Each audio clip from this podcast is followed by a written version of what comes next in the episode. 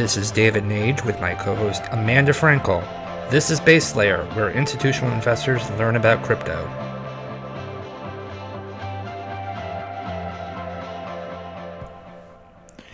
Welcome back to Base Layer. This is David. We had a great conversation with Dan Held, and you're going to hear that today. Dan is working on the Interchange project with our friend Matt Galligan. We love Matt. We love what Interchange is doing. And so Dan and Amanda and I talked about Bitcoin. Dan, if you follow him on Twitter and social media, Dan is a very pronounced speaker and conversationalist around Bitcoin. He's been around Bitcoin for at least five, six, seven years now at this point. Uh, he's been at Uber, he's been at blockchain, um, and he's had a lot of experience in the space. We talked about the evolution of Bitcoin. We talked about the Bitcoin uh, blockchain, and we talked about Satoshi, and we talked about the history. Uh, we talked about the evolution, uh, how Bitcoin has been able to morph and change and will continue to do so. We talked about Lightning. We talked a lot about the kind of the, the, process of understanding Bitcoin and the importance of Bitcoin. As Amanda alludes to, this is our kind of Bitcoin classic podcast. We have not done one of these thus far, um, but we're very happy to have Dan and uh, talking about uh, the subject because it is important. Bitcoin has been around for over 10 years now, and uh, in many people's minds, it has the Lindy effect. And when you think about crypto from the outside in, one of the first things that you probably know and talk about is Bitcoin. So it was a great conversation we it was very expansive and it's a long conversation. You're going to hear a lot about you know Dan's thoughts and how he's perceiving things like the halving and the importance of you know looking outside, not just in terms of crypto, but looking at things in terms of biology and uh, evolution um, and what he's reading and what he's listening to, and how he proceeds to write things, and what he's kind of doing in terms of listening to music and writing to a score. I thought that was really interesting, and I'm going to try to do that now too. Enjoy the the, the conversation. Uh, again, remember that base layer. The information and the thoughts are, are not investment advice. Please do your own research. And on the flip side, you'll hear from our sponsor. Enjoy.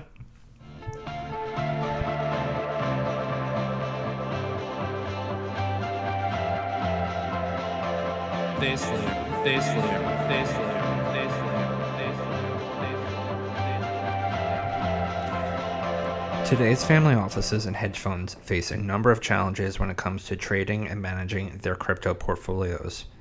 On the trading front, siloed liquidity, opaque execution, and questionable compliance deter entry. On the management front, spreadsheet and manual workflows are still the de facto solution. These infrastructure and usability problems, which have been long solved in traditional finance, still need to be addressed in crypto. Lumina has set out to solve this problem. To find out more about Lumina, please go to lumina.app.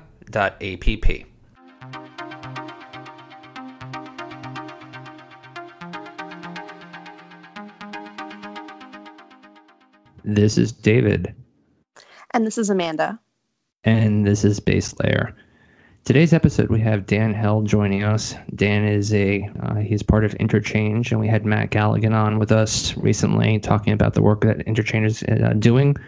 We're really interested in the processes and the protocols they're putting in place for institutional investors to invest and get further access and transparency into crypto, into the asset class. And so, we're really happy to have you on, Dan. Thanks for having me, guys. So, one of the things we always like to do is talk about how people got into crypto, but we're, we're less interested in the when and more of the why. Uh, you know, there's um, you people tend to come into crypto in groups. So, so the when typically, you know, we we have early adopters, we have, uh, you know, post 2015, we have, we have bubblers. So it's less about the when, but why did Bitcoin matter to you, and and what was compelling enough for you to come into the space full time?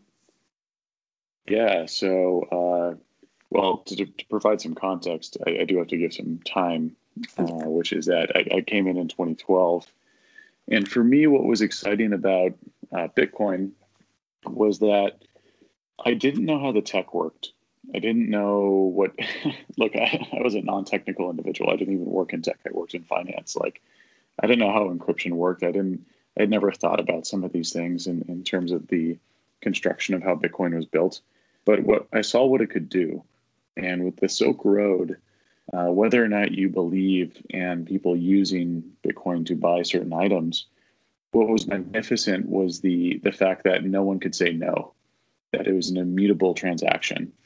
Uh, that combined with the 21 million hard cap made it really really interesting for me because um, I I believe that inflation is impossible to calculate. So I really liked the deflationary model or the disinflationary model that uh, Bitcoin has. So those two characteristics to me were really really compelling, and that's kind of what uh, brought me down the rabbit hole. So, this episode is going to be a, little bit of a different flavor than some of our other episodes. So, we've gone fairly deep into different uh, DApp use cases, different kinds of infrastructure, but we've really never done a, Bitcoin Classic edition. So, we'll touch on some current events later if we have time. But just starting in the fundamentals of what Bitcoin is, um, tell us about you, you know you touched on immutability and the, disinflationary aspect of bitcoin but let, us talk about proof of work. Like what about proof of work uh, feels like the right model for you? Yeah well I, I, wrote an article called proof of work is efficient which um, for some yeah, people that, that, that, was definitely a lead in yeah, nice, nice, soft pitch there. Um, yeah they uh, you know i wrote that because i was a little bit uh, annoyed with the uh, kind of really large amounts of FUD that was hitting the mainstream press around Bitcoin's energy usage.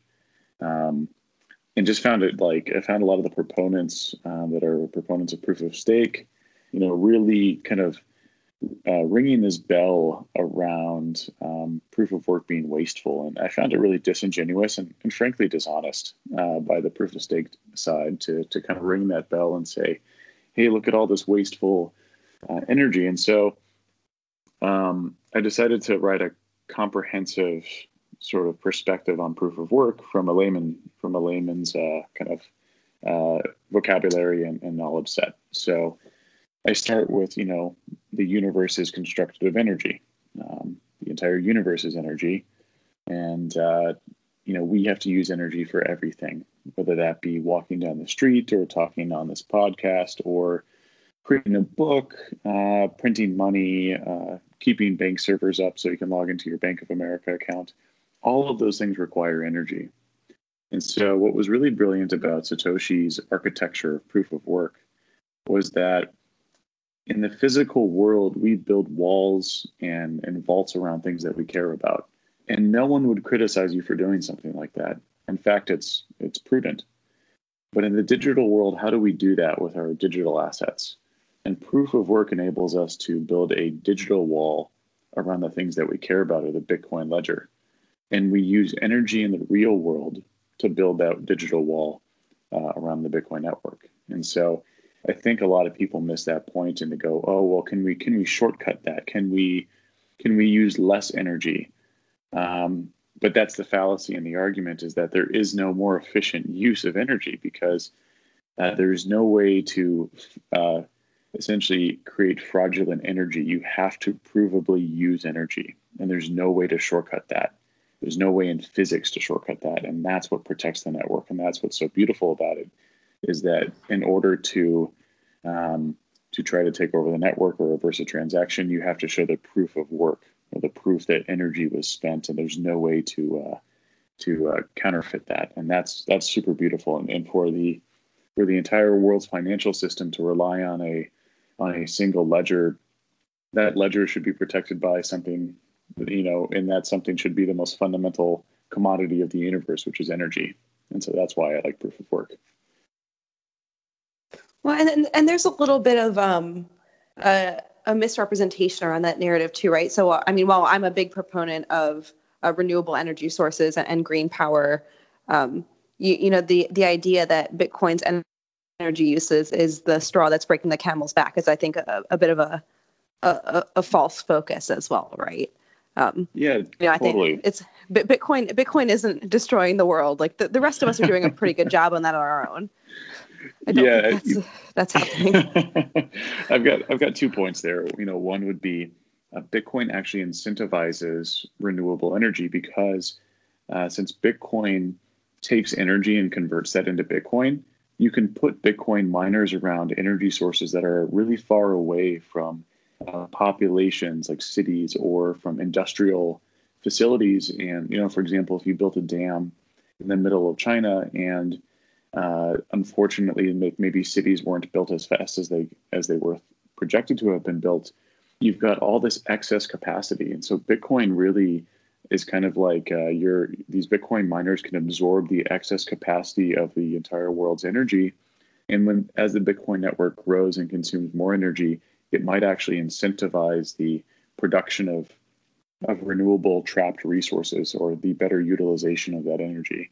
So, you know that that's I think really exciting that Bitcoin could actually promote green energy, um, and it's absorbing any waste wasted or or you need low cost electricity. I mean, essentially, Bitcoin miners are hunting all across the world for the cheapest electricity they can find, which is typically electricity that was being wasted before.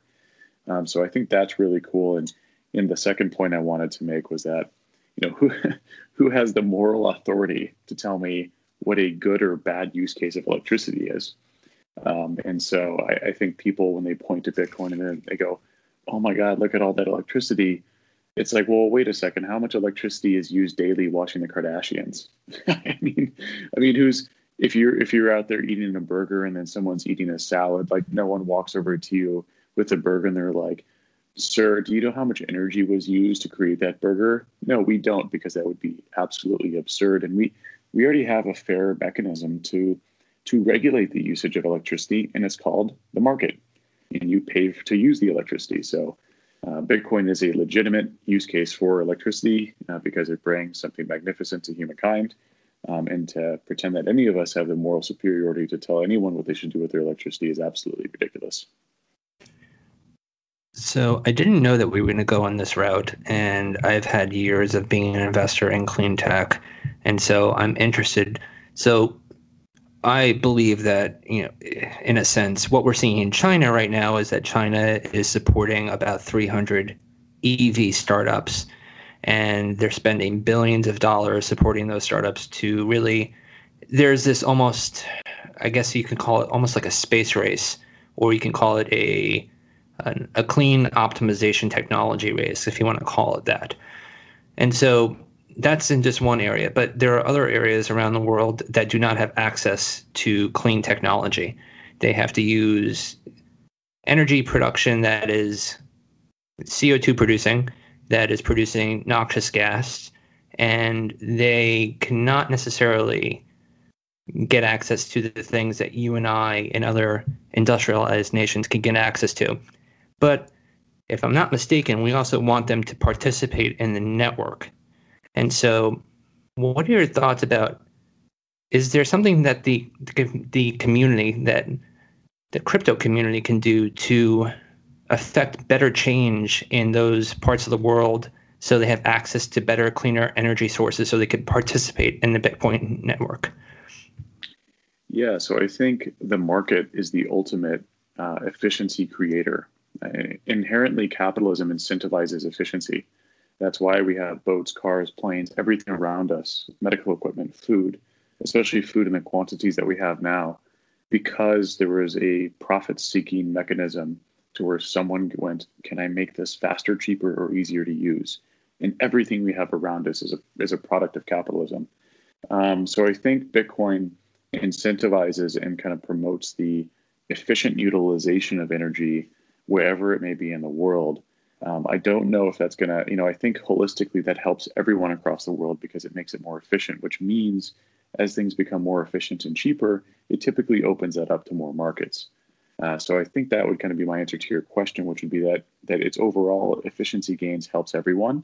Um, I'm not sure if we can individually kind of choose where it impacts the most because it's Bitcoin is continually hunting for the cheapest electricity, and so that's the path that it's going to follow. And so I, I, think, as Amanda alluded to, we haven't had like a pure Bitcoin conversation. Um, and so going deep onto this is going to be interesting for our listeners. And so one of the key features of Bitcoin is the block reward halving every 210 blocks. First and foremost, I don't think a lot of family offices and high net worth individuals necessarily understand that.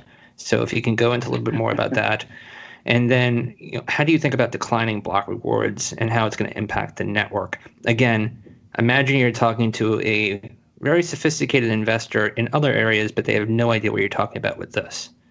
Yeah, yeah, no problem. I, I know these topics can get a little bit uh, a little bit complicated and a little technical, so I'll try to keep it keep it higher level. Um, so Bitcoin has a disinflationary monetary policy, which means it has a declining rate of inflation, and that that rate is governed by something um, called the. Essentially, it's a combination of uh, what Satoshi programmed into the code, which is that every approximately every four years, you have an event called the halvening, and what that means is that the number of bitcoins produced per 10 minute block or then and that's called the block reward that drops in half so for example if you had uh, five bitcoins per block um, before the block reward after the block reward now you only get 2.5 bitcoins per block and that is a really interesting mechanism that satoshi created uh, satoshi talks about this too where satoshi said you know, I, I chose a hard cap for two reasons. You know, one, it's impossible to choose an inflation rate, and he he actually, I think he's he kind of cracks a joke, but I'm I'm interpreting here. I'm, I'm very much interpreting where he goes, if we could trust a third party to input real world data, which the whole point of Bitcoin is not trusting a third party. Um, so we did it because we can't choosing an inflation rate is inherently a data problem. We just there's no way to ingest, parse, analyze, and then press levers uh, in order to effectively uh, choose the rate of growth for an economy. And two was that the 21 million hard cap acts as a viral loop. And a lot of you may know a viral loop as kind of something being you try out Uber for the first time and you share it with your friend. Uh, so you send them a link and they go, hey, check out Uber. And they check it out and then they share it with their friends. That's called a viral loop in the traditional you know, software product sense. So Satoshi built a viral loop into the core Bitcoin product which is the 21 million hard cap. Uh, in gold mining, as gold demand increases, there's typically a supply response. So, as more people want gold, more gold is dug out of the ground. With Bitcoin, that doesn't happen because that every 10 minutes, those Bitcoins being produced stays the same no matter how much demand there is. So, what happens is we see these boom bust cycles um, uh, come in ebbs and flows because there is no supply response. And that does something very special because it brings awareness to Bitcoin. So a lot of you probably see Bitcoin as kind of this bubbly, really volatile currency, and that's entirely the purpose. And Satoshi designed it that way because, as he says, as more people buy into it, they tell their friends about it, and they buy into it. And so people come for the speculation, but the people that remain in the in the bear markets are the ones that are the true believers. Um, so it's kind of Bitcoin's really brilliant viral loop mechanism. Now, over time, the amount of Bitcoins being produced steadily declines. Um, so it's dropping in half every single four years, approximately. And that yields kind of some interesting uh, incentive alignment issues. So Bitcoin miners are paid via that block reward. So they're expending, they bought those machines, all those, uh, all that computing equipment, and they, they went ahead and put those that computing equipment close to really good ener- cheap energy sources, and so all that up that upfront, the capex and the opex cost, you know, they need to be reimbursed with something, and that's what Satoshi created was the block reward. So the miners are paid with both the block reward and the uh, transaction fees that users pay to use the Bitcoin network. So there's a controversy that is sort of a controversial topic in that people are worrying about you know, when Bitcoin's block reward drops below a certain value, will miners be incentivized uh, in the same way they are now to protect the network, or will that be kind of a security uh, security gap? So, you know, the uh, the short story is that I did some modeling and thought about some of the basic parameters, uh, which I'm publishing in, in, an article in a few a few months, and you know, essentially Bitcoin should be fine in a transaction only model where there is no more block reward.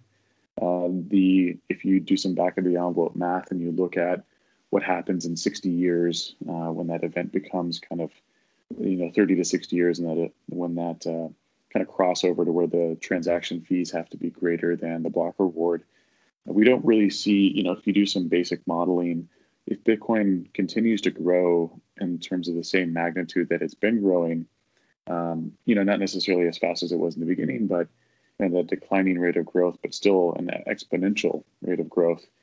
Um, that puts us in a pretty good spot. And then, you know, Satoshi commented on this in the beginning, which he's like, look, either a lot of people are going to be using it or no one's going to be using it. And I think he's right. It it's a it's a pretty simple, very basic premise, but I think it's a it's a reasonable one. Uh, if Bitcoin is the backbone of the world economy, there should be plenty of transactions going on, and those transaction fees should be plenty to pay uh, for the security of the network in terms of paying the miners to to use their energy to protect the network. I just have a quick follow up. Yeah. So one of the narratives, one of the kind of the kickbacks out there is the notion of Bitcoin obviously being a decentralized network. But when you look at the mining and the entities that are mining, it is fairly centralized. So, can you talk a little bit more about that? Kind of, is it really fulfilling the dream of decentralization if only a small percentage of people are participating in the network? Yeah, so we should define what participation means. I think in this context, particip- participation means mining. Uh, so mining is using your computing equipment with energy to protect the network, and then you're given a reward for doing that, um, which is largely a commercial uh, enterprise level sort of process. You shouldn't be doing that in your home. And the reason why uh, it trended that way is that Bitcoin's proof of work uses something a very very specific uh, type of processor, and that's called an ASIC, which stands for Application Specific Integrated Circuit. And what that means is that Bitcoin, when you buy Bitcoin equipment, the, the mining mining equipment, it can only be used for Bitcoin mining, which which is a really interesting sort of game theory um, problem that Satoshi solved, which is that miners, let's say if you were a malicious miner and you wanted to take over the Bitcoin network, which which by the way would only allow you to do certain things. It wouldn't necessarily destroy the network. But let's say you wanted to do that. So you would have to buy all of the equipment and then spend all the money on energy in order to do that. But the problem is to do that, you must be willing to burn the money.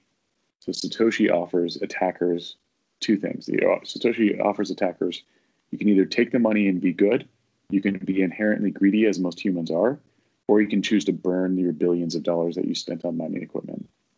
And so that's kind of the basic, you know, even if things get somewhat centralized, to, to act badly, the, the, the, the bad actor uh, will have to burn billions and in the future tens or hundreds of billions of dollars, um, which isn't very rational. And there's also good actors out there that might detect them doing that behavior and will bring more mining power onto the network to protect their investment. Um, in terms of the actual centralization numbers, uh, Bitcoin manufacturing, the manufacturing of the Bitcoin miners is somewhat centralized. However, the the running of those miners is not centralized, and we've seen it become increasingly decentralized over time. And the way that we would look at that or calculate that is the uh, mining pools or the collection of miners that pool their resources together in order to have more stable uh, rewards or income streams. Those groups have gotten more diverse and fragmented over time. Um, so one thing I want to focus in on that you mentioned earlier is uh, that Bitcoin is, is supply driven. So from an economic theory perspective, so Austrian economic theory clearly is aligned with Bitcoin. And um, for people who don't know what Austrian economic theory is, it's basically that that the economy um, and economic activity is driven from the supply side as opposed to Keynesian economics, which is uh, d- demand driven, um, as well as other economic theories of late that err on the side of Keynesian, but potentially move further left. So, you know, uh, someone who studied economics, um, you, you, know, typically like these economic models are, are an attempt to quantify human behavior. And a lot of models have historical but not predictive capabilities. And so Bitcoin is interesting with the resurgence of, of an Austrian economic model that, you know, really existed in the early 20th century. So in a contextual capacity, what do you think about the world today that ma- that makes it relevant for an a currency w- that's inherently based in Austrian economics to exist? Do you think that it'll be fighting, you know, you know, setting aside my own economic and political views, do you think that it'll be fighting, um, you know, a, a, progressive tide with different economic models, or do you think that that inherently is what allows it to survive? That it'll potentially run counter to uh, the way the global economy moves? I know that's kind of a big question. Yeah, let's see if I can unpack that. Um, so, yeah, I think what we should do is go back to the origins of Bitcoin. I think this might be a good spot to speak a little bit as to why Satoshi, or at least my theory or best interpretation as to why Satoshi might have created Bitcoin. We have to go back to the 2008 financial crisis. So, Satoshi started working on Bitcoin a few years before that. Um, and we can certainly say that the decade in which Satoshi built Bitcoin was largely random um, that the year was less random and the month much less random and the day very very very very precise um, so satoshi decided to publish the bitcoin white paper on october 31st 2008 right in the middle of the deepest darkest part of the financial crisis and he mentions in the forums that he had been working on it for over two years um, and then he registers Bitcoin.org August 2008. So he clearly is planning his go to market strategy or his launch strategy for Bitcoin. Um, and he waits till the peak moment of despair. And if you actually look at Google search trends, financial crisis peaks October 2008. So we can say that the year he launched, or at least published the white paper, was largely random, um, and that the month and the day was probably probably well chosen. And I think that he chose October 31st because Halloween, uh, its origins come from Samhain, which is a Celtic festival around the like birth and birth and death of a cycle. And I think it's very symbolic of Bitcoin representing the death of the old system and the birth of a new one, a new one that's not controlled by anyone, or or at least has decentralized control in some fashion. Um, when it comes to the the monetary policy of Bitcoin, Satoshi clearly has issues with the existing financial system. Um, in the first block in the Bitcoin blockchain, he writes uh, a message, which is the headline from the Times, which says UK Chancellor on the verge of second bailout for banks. And Satoshi's first message after the white paper on the forums, uh, he states that you know the root cause of all uh, the root cause of all problems in banking essentially come from central banks. So he's very anti-central bank, um, and and so that's where I think you know Satoshi's really a polymath. He took in uh, cryptography, game theory, physics. Um, is kind of brilliant stitching together of all these different mental models to build Bitcoin. And and when it comes to the monetary policy, what's so interesting about that is that, um, and and when you start working with lots and lots of data, uh, where I spent two years at Uber, where I worked on the global data team and the rider growth team. Uh, when you work with tons and tons of data, and you start going through this, you realize, wow, you know, like the market is a really chaotic system. Um, I don't know how many people have watched uh, Benjamin Button, but there's a special scene that I like there.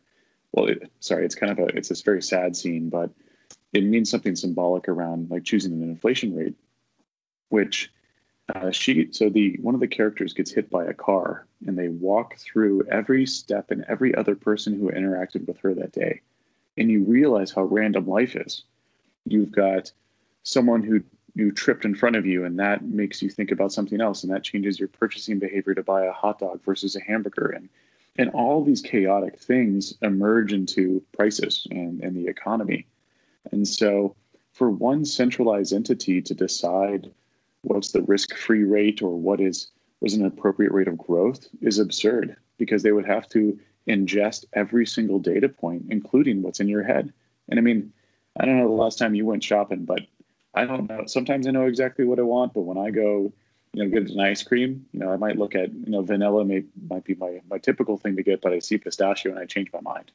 You know, so how how can you possibly plan an economy for billions of people across the world when one we can't even ingest like purchasing data points of like credit cards, much less purchasing decisions in their head. So what Bitcoin does is it kind of it, it recognizes, you know, with Austrian School of Economics, you recognize the flaws in our models. Um, Keynesian economics inherently is very arrogant. It assumes that we can calculate everything, which is impossible. Austrian School of Economics goes, you know what? let the market decide. Like we cannot possibly ingest enough data and analyze it to make decisions. And you know, a good example I like to have there, I like to make here, is imagine the Fed is driving a car, and the car is the economy. What they do now is they look in the rearview mirror to get historical data, so what's behind us, and they get little bits and pieces of that. They don't even have the complete picture, and then they have you know the gas and the brake and the steering wheel, and when they press one of those, it takes like 30 seconds to kick in. So, you know, it's it's kind of nuts to think that any centralized entity could do this. And so Satoshi goes, you know what? Choosing an inflation rate is impossible. Um, in a future state, and so this is kind of out there. This might be a little bit, a little bit too uh, too meta. But let's say Bitcoin works. Let's say it does become the world reserve currency at a hundred trillion market cap. The risk-free rate of return will be you hodling Bitcoin, or you holding Bitcoin. And so you holding the risk-free asset, that's the risk-free rate of return. And essentially the risk-free rate will now be determined by every single market participant, large and small. So small being like a retail person, like one of like a retail trader, make us, making purchasing, investing, or saving decisions, and by the largest institutions that hold a lot of Bitcoin in companies. Their decision to spend, invest, or lend. All of us making that decision will be reflected into the price of Bitcoin. And so that the price of Bitcoin is essentially reflecting the you know the rate of change essentially is the risk-free rate of return. And that price is the compression of all of our purchasing, investing, and, and all of our decisions combined. And with that, the market can become really efficient because we can then make decisions based on that that metric, which the price of Bitcoin becomes the kind of like compression of all market activity.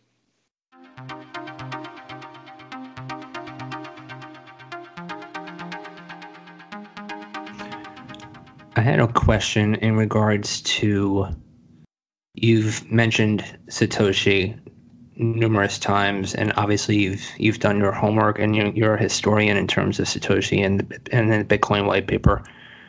But if you go back into the 80s, specifically 1982, a cryptographer named David Chaum wrote a paper about eCash, about DigiCash, about mixed tables. Hal Finney was working on projects similar to that. So, talk to us a little bit more about the history, not necessarily Satoshi, but the work that really kind of had to take place years before 0809 with the Bitcoin white paper because I've had conversations with family offices and other investors, and they believe there was this, uh, as you mentioned, this linchpin moment when the white paper was released, the first block was done, and the world was falling to hell in a handbag. But in all actuality, there was years of cryptographic technological work that was done before that. If I'm wrong, correct me, but I'd like to hear a little bit more about the history too. Yeah, you're totally right. I mean, Satoshi kind of Frankenstein to Bitcoin in terms of the genetic code. You know, if it's like an organism, he, he took little snippets of genetic code from all these other older ideas um, you know, Satoshi's brilliance was in putting it all together. In fact, someone could have come up with this probably five years earlier if they had wanted to. And so Bitcoin was predicated based on a certain number of developments. Um, for example, Nick Szabo, a really, really brilliant guy who has uh, he wrote "Shelling Out," which I recommend everyone to read, which is around the origins of money. Um, he and he's a cryptographer as well. These are all cryptographers. Uh, he wrote BitGold, which was a hypothetical cryptocurrency or a proposed cryptocurrency back in the day that Bitcoin took some of the parameters of that. Um, there's Adam Back with Hashcash. So Adam Back created Hashcash, which was the idea that maybe your email client, so like your Outlook, should spend a little bit of CPU before it sends an email. For you, the the, the regular business user, you're you're in your you're at home and you have to send you know 30 emails it's fine. It, it wouldn't be it wouldn't be a perceived amount of uh, friction. But for the spam emailers to send billions and billions of messages, it would cost them a lot of money. It would essentially make their business model not work. So uh, Adam Back proposed something called Hashcash, um, which was kind of an, an iteration or an early iteration of proof of work, because you had to expend the CPU, uh, which was the hardware plus the electricity, in order to send that email. Um, uh, Hal Finney wrote the reusable proof of work uh, sort of early early concepts, which was around taking like a Hashcash or taking like a, a, proof of work and then being able to reuse that or send that to someone else. Um, so these were all like kind of components that eventually became Bitcoin. Um, and so Satoshi kind of stitched them all together. But yeah, I mean, this tech was largely written about from 1970s, 60s, 70s, all the way up to like 2000s, early 2000s. And Satoshi took that all together, thought a lot about it, and put it all together. So we we've kind of done a deep dive into the Bitcoin Classic Edition, but let's uh, step away from Bitcoin into the broader crypto ecosystem for a little while. So I know you wrote an article last month, which is you know eons in crypto time, uh, about quantum narratives. I know it's funny. We think of we I, I think of end of January, and while that's not that long ago from a personal perspective, it's like in crypto you know the world the world has the the world has tilted on its axis. But when totally. you think about um, one of my favorite things that you wrote about was a comparison of the of the cambrian explosion to the emergence of, of this giant crypto boom. So can you talk to us a little bit more about that comparison? Yeah so you know bitcoin was the first cryptocurrency created. And i think a lot of people you know look and they look to find analogies with um, with like the existing tech world of like, oh, the MySpace versus Facebook. Uh, but I think a better way to think about it is like a genetic organism. you know, does it have the genetic traits as money? Uh, which you know those traits are are you know essentially what we see on the surface uh, due to the gen- genetic code that it has. Um, do the traits you know th- does the traits it has as has a, have as money?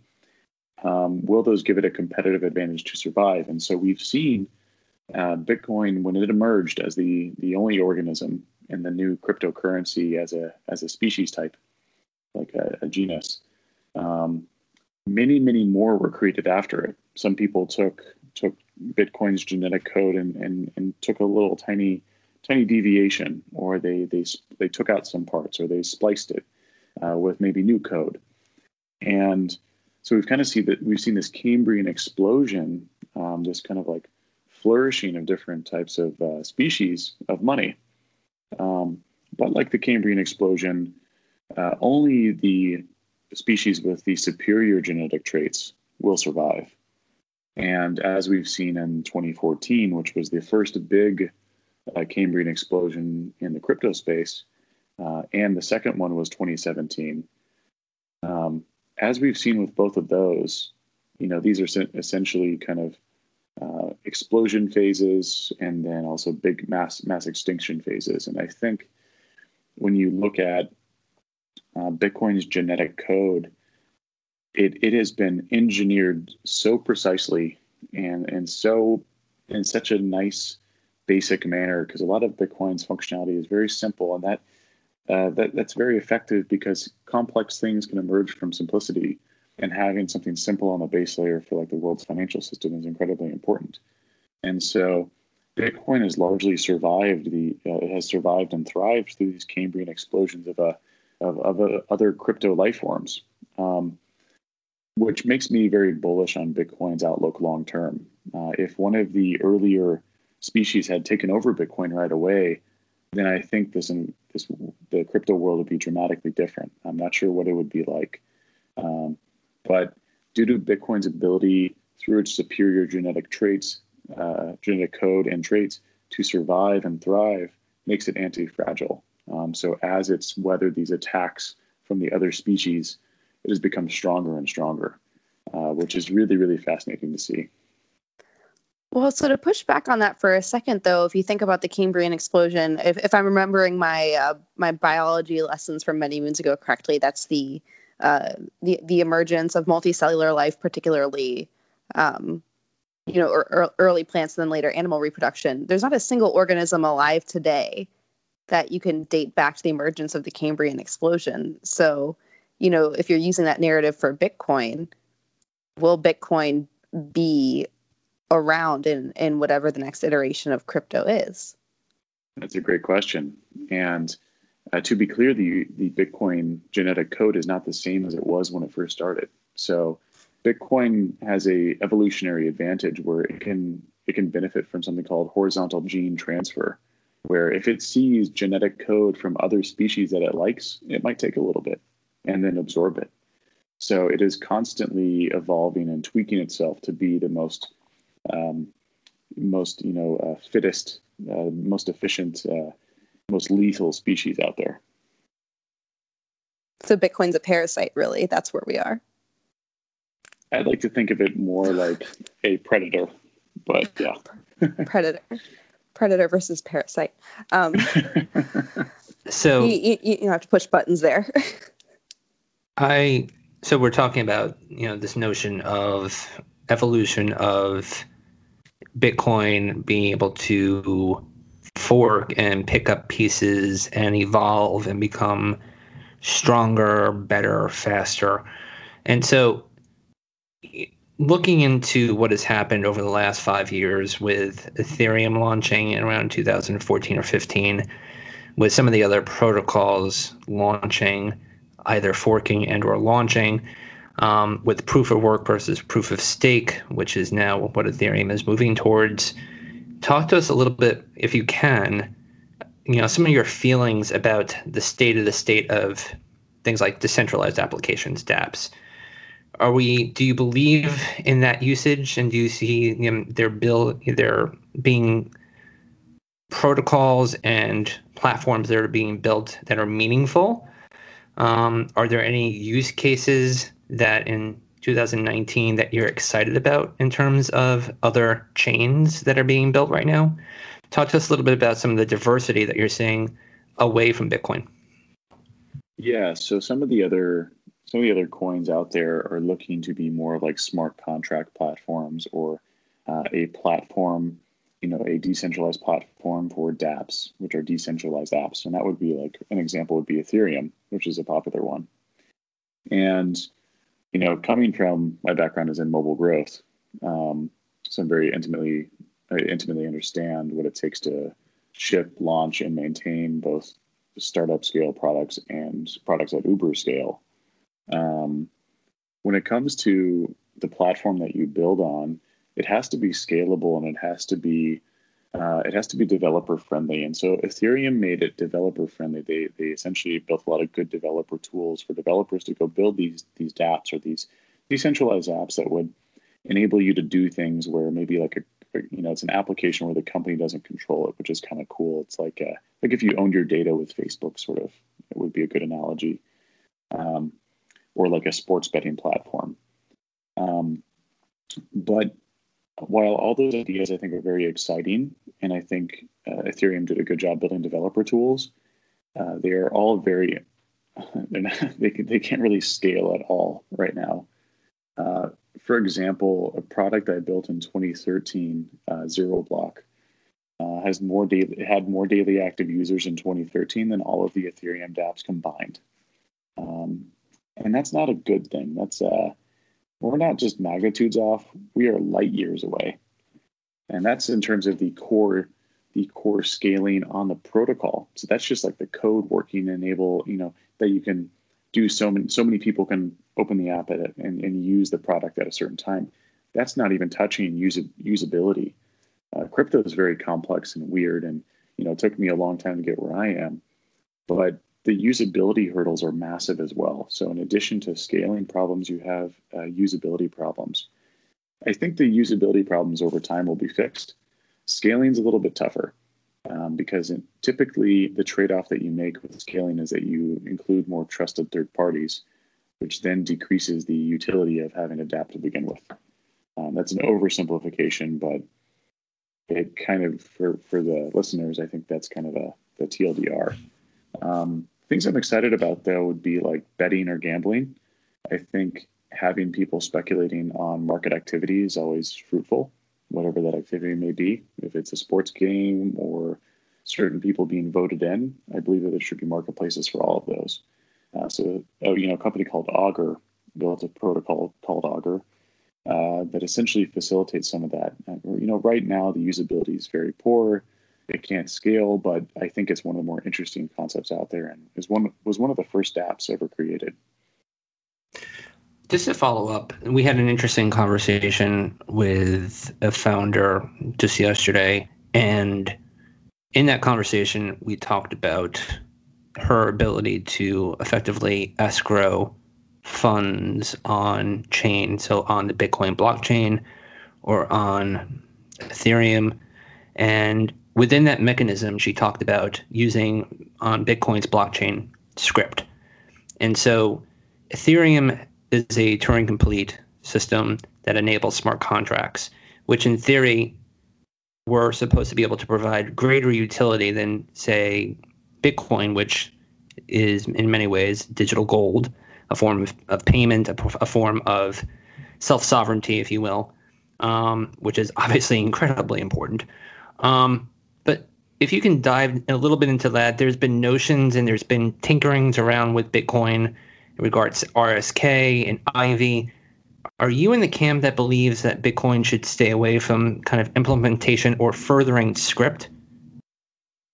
That's what's uh, great about Bitcoin's core development philosophy, and the, and it also speaks to the maturity of the entire Bitcoin ecosystem. Um, I view both kind of similarly tackling the same, the, both, both like Ethereum and Bitcoin long term, kind of similarly attacking the same problem. But Bitcoin and the Bitcoin community which includes the core developers, they've decided to take an incredibly mature, long perspective. And, and that's how you build good products. Um, you start with product market fit. Well, what's the best product market fit for blockchain tech? Well, it's an immutable, hard to seize currency.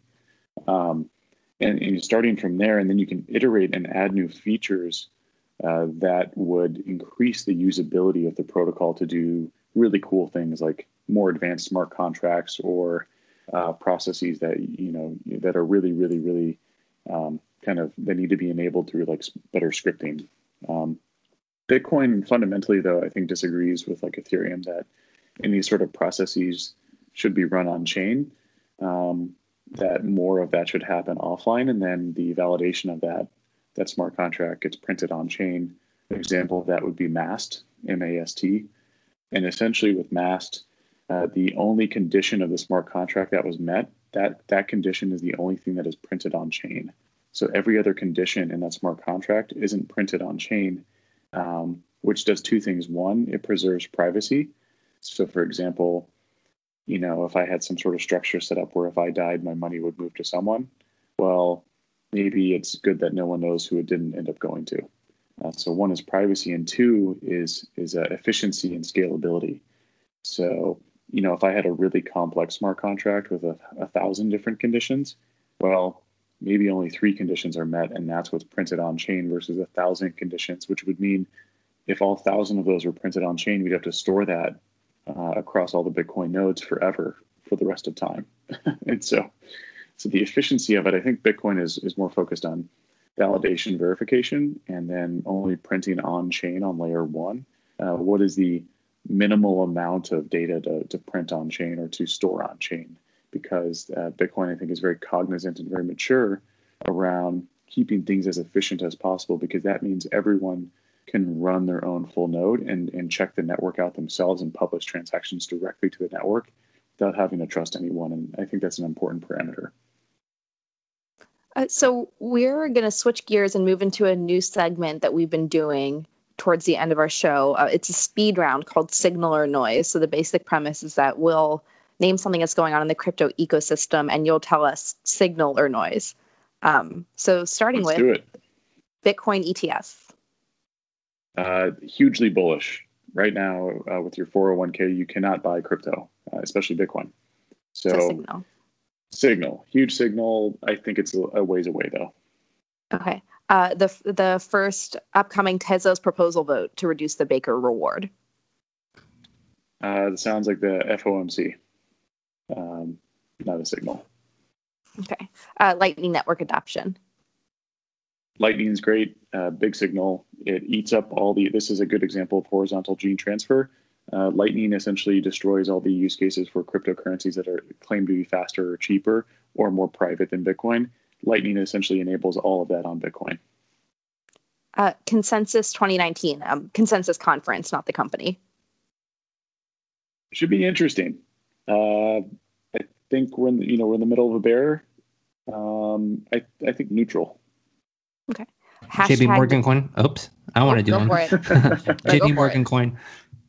Uh, you know, uh, what, what, Come on, Dan. Tell us what you think. Come on. how, how does the Gandhi saying go? It's like first they laugh at you, then they then they something, and then they, uh, you know, it's essentially this. This is a stage in in the sort of, uh, you know, at first they make fun of you, and and then they're like, you're a criminal, and then now they're like, oh, blockchain tech might be interesting, and then J.P. Morgan pops out a coin. So I think it's a I think it's bullish. I think it's a validation of of the whole space. Um, and the last one, maximalism and religious crypto, signal or noise. signal. I think everything in life is is narratives that we've bought into, whether that be government, religion, money, or or relationships. You know, sort of like marriage structures. Um, these are all largely things that we've bought into. So everything in life is quasi faith based. I have Okay. one last one. Bitcoin price from 2018 or to the end of 2017 to now. Uh, it's a normal market cycle. It's been my third, so uh, I think it's signal. I'm I'm ready to accumulate more at the bottom. Okay, so um, and one more thing we've been doing at the end that's been pretty popular is getting to know you. So we've spoken a lot about crypto and your beliefs, but we want to know more about you know what makes you tick and what's inside your head. And we found that you know two of the kind of the best things for that is uh, what you're reading and what you're listening to. So um, from a reading perspective, it doesn't necessarily have to be a treatise on Austrian ec- economics, although I, I I bet that you are reading one of those. But um, what's one of your favorite books that you've read in the last few months and what kind of music are you listening to right now Yeah, so I actually score every article that I write on Medium. I score them all with a song because I think that the reading experience when you read my articles should be even more in depth and kind of more entwined with like the human experience. So uh, that that style of style of music is called uh, ambient. Uh, largely, what you would consider to be like movie soundtracks. Um, I think that's kind of the easiest way to phrase that. So that's the sort of music that I listen to mostly. Uh, same with like EDM and house music uh, which is so largely electronic. Um, and then when it comes to books, I have a ridiculously large stack of books next to my bed, um, where I'm afraid I'm, I'm getting to a point where I'm buying more books than I'm finishing. So I've got to figure out how to deal with this. But um, you know, I, I think kind of the general theme because there's there's quite a lot of books in that queue. Uh, the general theme would be human behavior. Um, uh, there was one like the uh, the True Believers by Eric Hoffman, which I'm reading, which points to kind of the religious fact. Um, I read a synopsis and found it to be fascinating, and so I want to read that. What it's about like Daniel book, so Kahneman? kind of up I like Thinking Fast and Slow. Uh, Yep. That's also so that's also a book on my in my stack. Um, but something kind of more interesting and kind of might be more. I don't think a lot of people thought about it. Is thermoeconomics um, using thermodynamics to think about the economy, and so I've really really been spending a lot of time reading into that, and that's something I'd like to write about later this year.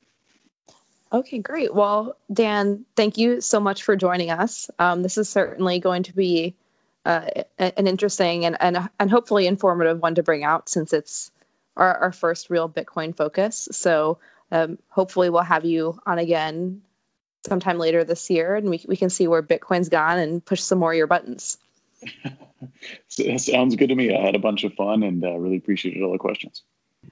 And um, for all of our listeners, if you want to get more information about Interchange, which is the project that Dan is working on, um, you can go to Interchange interchangehq.com. HQ. Um, as well as you can find Dan in the trenches of crypto Twitter if you search for Dan Held. Yep. All right. And- well, and thanks so much for joining us. And and make sure that you spell it H E D L. yes, there's a uh, terminology what they're referring to. If the listeners don't know, it's a hodl is kind of a, uh, a joke or kind of a rallying cry of the industry, which means to hold your bitcoins. And my last name coincidentally is Held, so I go by Hedel uh, sometimes. It was like a marriage made in heaven. exactly. Thank you, Dan. Thanks for having me, guys. Cheers.